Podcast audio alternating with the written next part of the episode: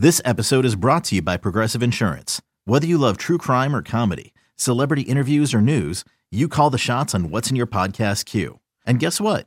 Now you can call them on your auto insurance too with the Name Your Price tool from Progressive. It works just the way it sounds. You tell Progressive how much you want to pay for car insurance, and they'll show you coverage options that fit your budget.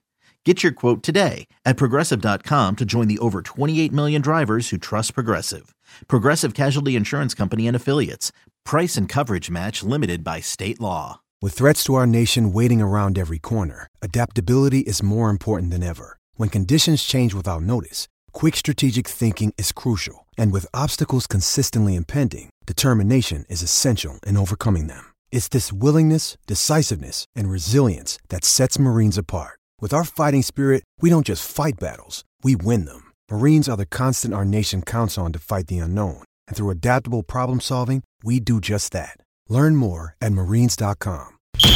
Whether the action is at the link or the bank, there's never an off day on Broad Street. It's the biggest news of the day, every day, with takes from someone who's never short on them. It's WIP Daily with Joe Giglio.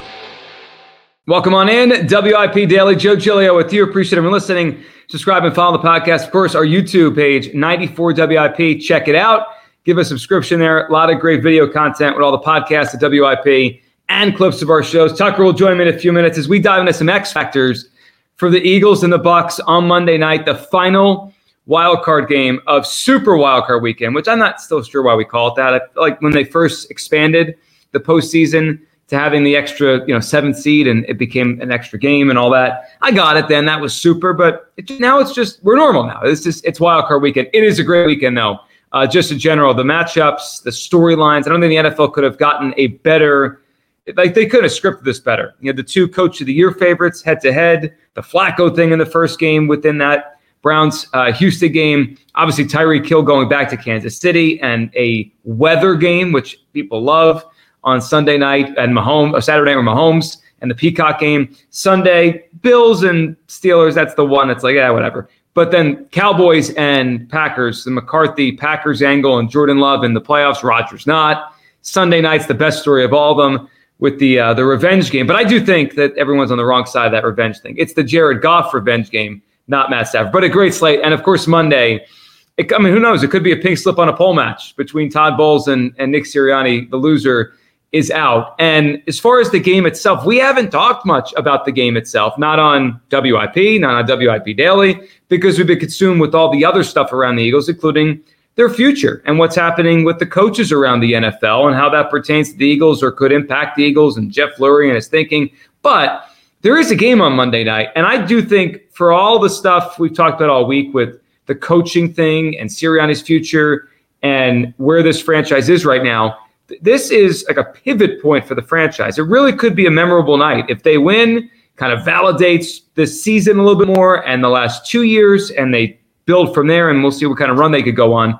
If they lose, it's like, what what was this? You know, it's it, it, it was this just a mediocre team the whole year. They fell really hard for where they were last year. So a lot on the line. Here are the five X factors I have, and we'll see what Tucker thinks uh, and what he wants to throw in there as an X factor. My number one X factor for this game and we'll get to more of the football stuff in, in, you know down the line of the list but is is their mentality and and their ability or maybe it'll be an inability to flip a switch? Like can they actually do this? Can they lock back in for the postseason after whatever the heck we've seen down the stretch of the season? Are they going to show up for this coach?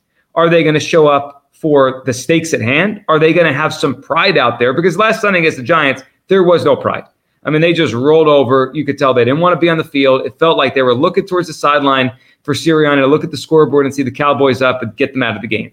And that's not any way to approach it. Dallas Goedert was on with us on the midday show a couple days ago, and you know he said it. He thinks they may have overlooked the Giants and the Cardinals, like just and waiting for the postseason to really get locked back in. Can they do that? Is that a thing? I, you know, I think sensibly you think it's not that they're just not that good and they're saying these things to try to convince themselves they are but we can find out with more evidence coming up on on monday night i i, I do think they can play better than they have are they great no Do I think they're going to go on a run and win the Super Bowl? I don't. But I think there's a better level to them than we've seen. And some of this is just probably simply effort, mentality, focus that for whatever reason hasn't been there for a while. So my number one thing, and I can't believe I'm starting a, a X factors for for a playoff game podcast about showing up, like meant, like not meant, not physically. They'll be there. The plane will drop them off, and they'll go to the stadium and they'll suit up. But I mean mentally, will they show up mentally for this football game? I don't know the answer, but that that the way I view it is the biggest X factor because if they do, they're favorites. I mean, they, they should win the football game.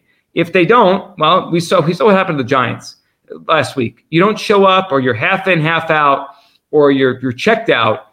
You get beat by anyone. Second X factor, and this is one that we're having evolving information on, and it'll probably evolve all the way up to kickoff, is the injuries. And I don't have a strong sense or strong take on what it's going to look like. All I know is it's going to impact the game. So let's just focus on the Eagles for a second. Jalen Hurts you know, yesterday was the first time he threw since the game on Sunday. And from what I saw, uh, and what was allowed to be posted during that, you know, the small session of time the media sees practice before they leave, he, he was just like tossing it, like he wasn't throwing the football. So, how bad is his finger? How much does it hurt? And how much will it impact how well he throws? Like, I'm sure he, they will tape it up, and he's tough enough physically. We've seen him play through a lot of things, including a high ankle, uh, obviously the shoulder last year. He's not going to not play.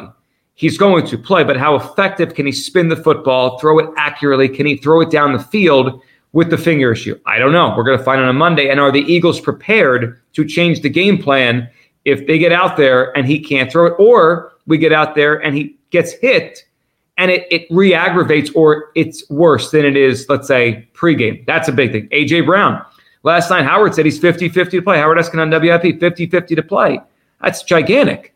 I mean, it's, and, and if he does go, and I imagine he will try to go, is he a lesser version of himself? I remember last year, A.J. Brown, I think he rolled his ankle against Washington in the uh, the game they lost here. Next week was in Indianapolis, and he was barely on, like he wasn't even a part of the game. He might have had one or two catches. He couldn't run the same way. We've seen AJ, not so much in Philadelphia, but in his past, in Tennessee, he's had injuries, and sometimes he plays through them, but he's not as effective. So, what kind of AJ Brown are we getting on Monday night? And could DeVonta Smith pick up the slack if AJ's not himself? And then, of course, the other side, Baker Mayfield didn't practice yesterday. He's dealing with a whole bunch of ailments, and I thought he was terrible last Sunday against the, the Panthers. Like Baker, the way Baker threw the ball last week, he would miss the receivers that are wide open against the, the Eagles secondary. That's how bad he was. And I, I, noticed with Baker in his career with the Browns and now the Bucks, obviously in a few minutes with the Panthers and, and the Rams, but he, plays through injury, but I feel like injury affects him more than a lot of quarterbacks. I remember the year he was in Cleveland, his last year there, he had a shoulder issue the whole year. He was terrible. The year before, he played like a rising star. Like he, he strikes me as the kind of guy when he's physically right. You know, we've seen enough now. He could play. You know, he could be a starting quarterback in the NFL but when he's not right and he plays, he drops off a lot. He goes, you know, from serviceable, decent, solid, whatever you want to call Baker Mayfield to, to towards the bottom. That could be a big thing on Monday night. Both quarterbacks banged up. Mother's Day is around the corner. Find the perfect gift for the mom in your life with a stunning piece of jewelry from Blue Nile. From timeless pearls to dazzling gemstones, Blue Nile has something she'll adore. Need it fast? Most items can ship overnight. Plus, enjoy guaranteed free shipping and returns. Don't miss our special Mother's Day deals. Save big on the season's most beautiful trends. For a limited time, get up to 50% off by going to Bluenile.com. That's Bluenile.com. All right, my third X factor as we move towards more of the, the football stuff is the red zone. So this is like weakness versus weakness, or yeah, I guess that's what it is. It's, it, it's bad versus bad. The Buccaneers, and last week they didn't score a touchdown. They finished 30th in the NFL, 44.9 conversion rate in the red zone. One of the worst red zone teams in the NFL. They were 0 2 last week against the Panthers defense. That was 27th. The Panthers stink. Well, the Eagles ranked 30th in defensive red zone percentage this year. So you have the 30th ranked red zone offense and the 30th ranked red zone defense. Something's got to give in this game. And I think when the score is final, it will be pretty clear. If the Bucks are three out of four, two out of three in the red zone, or perfect in the red zone, they're going to win the game. That's probably the way this is going to be at home. If the Eagles can limit them in the red zone, and and I would imagine Todd Bowles will kick field goals instead of touchdowns, they're probably going to be right there at the end, and it's going to be some sort of ugly 1917 kind of game. It feels like that will be it. I don't think the Eagles defense is good enough, disciplined enough, sound enough to just make stops all game, to get them off the field all game. The Bucks are going to make some plays. They'll break some passes. You know, they'll, they'll break a tackle. There'll be a busted coverage, and they'll make some plays. Can the Eagles stop them when they get to the red zone and just keep them to threes? You know, if this game at halftime is 10 7 or 13 7 or 13 10, it's right there. And, and the Eagles, you know, talent on offense should be able to find a way at the end to win the game. But if the Bucks get 14 in the first, you know, 20 minutes of this game, it could be a long night because that means the Eagles defense isn't even doing the one thing they should be able to do in this game, which is slow the Bucks down in the red zone. I think that's a big one. Another X factor, my fourth one, is to win the run game battle. I mean, think back to week three when these two teams played. The Eagles ended the game on about a nine minute drive where they never gave the football back. It was it was really physical dominance. They leaned on their offensive line. They ran all over the Bucks. I think they could do that again, or at least to some degree. And on the other side, the Bucks are not a good running team. They're one of the worst running teams in the NFL. In fact, last in rushing offense. So what we've seen in the last month, you know, I guess month and a half, almost two months now, the Eagles have not been a good run defense. Jordan Davis is either overweight or banged up with his ankle or both. He's certainly not the player he was seven weeks ago. Jalen Carter is worn down. Maybe a week off for Fletcher Cox last week gets him a little rejuvenated, but they need to be better against the run this week because you can't let the worst rushing offense in the league go off. Like then this whole thing is out of whack. That that can't happen. So are the Bucks going to be better running the ball Monday than they usually are because they're playing the Eagles? Probably. But it, like at the end of the game, the Eagles need to be the team that has more rushing yards. They need to be the team that won the ground game on both sides. Running on offense, got to keep that clock moving. Don't make John have to throw it 35, 40 times with his finger right now, and a banged up AJ and a banged up DeVonta. And on the other side, don't let the Bucks run all over you. Like the Eagles have to make the Bucks what they actually are, which is one dimensional. And the last one, and, and this is one that I think we'll all have top of mind when this game starts, especially when the Eagles get on the field, their first offensive possession, and that's the blitz. How the Eagles handle the blitz on offense, how Jalen Hurts handles the blitz. His numbers are poor against them. We saw last week what Wink Martindale did against the, you know, to Jalen Hurts. When Hurts isn't blitzed this year, not non-blitzing situations, sixth among all quarterbacks in EPA per attempt, 13th in completion percentage, second third down conversion. When he's blitzed, 27th in EPA per attempt, 25th in completion percentage, 19th in third down, third down conversion percentage. I believe week one, we talked in this podcast right after the game about how maybe Bill Belichick put the blueprint out there for everyone blitz hurts. And everyone's done it all year. He has not responded well. Neither of the coaching staff. They need answers on Monday. They, they need him. Even if they're able to run it better and stay at a third and long, Todd Bowles is sending the house whenever that happens. They didn't handle it well two years ago there. They didn't handle it well throughout this season. And now it's coming again. Jalen Hurts and the Eagles have to handle the blitz on Monday. Otherwise, they're either going to lose or be in a ugly nail biter with very few points on the board late in this football game. Tucker, what do you think is? We uh, we think about some X factors here in one of the weirdest playoff weeks I can ever remember. Yeah, it's weird because you didn't really feel it was a playoff week. We talked about firing the head coach up until Wednesday, and then yesterday was well, they're going to win. Obviously, they they have to beat the Buccaneers on the road. They beat them on the road in Week Three, and I think one of the things factoring into this, not just the, the quarterbacks being injured, which I do think is a huge thing, the fact that Tampa Bay has the blueprint. They're going to blitz the hell out of Jalen Hurts, and they're probably going to be a little bit more aggressive throwing the ball than they were in Week Three. But I was thinking motivation's a, a big part of this, and I don't know if you remember this, Joe, but your buddy Dallas Goedert went on your show after the week three win over the, the Buccaneers and said, We made the Buccaneers quit. We imposed our will on the Buccaneers. They gave up because we were so good against the Buccaneers and we were able to impose our will in the run game. And I wonder if the Buccaneers have forgotten about that or if they heard about that or, or if they're sitting there and they're watching tape thinking, all right, we can stop the run this week. Everyone else has uh, over the last five or six weeks. We're going to load up the box. We're going to dare Jalen Hurts to beat us with, with a loaded box and, and, you know, blitzing, especially if AJ Brown doesn't play. And just it, it, feels like a weird game for the Eagles, where once again, they, they should be favored like they have been each of the last four weeks. And I don't know.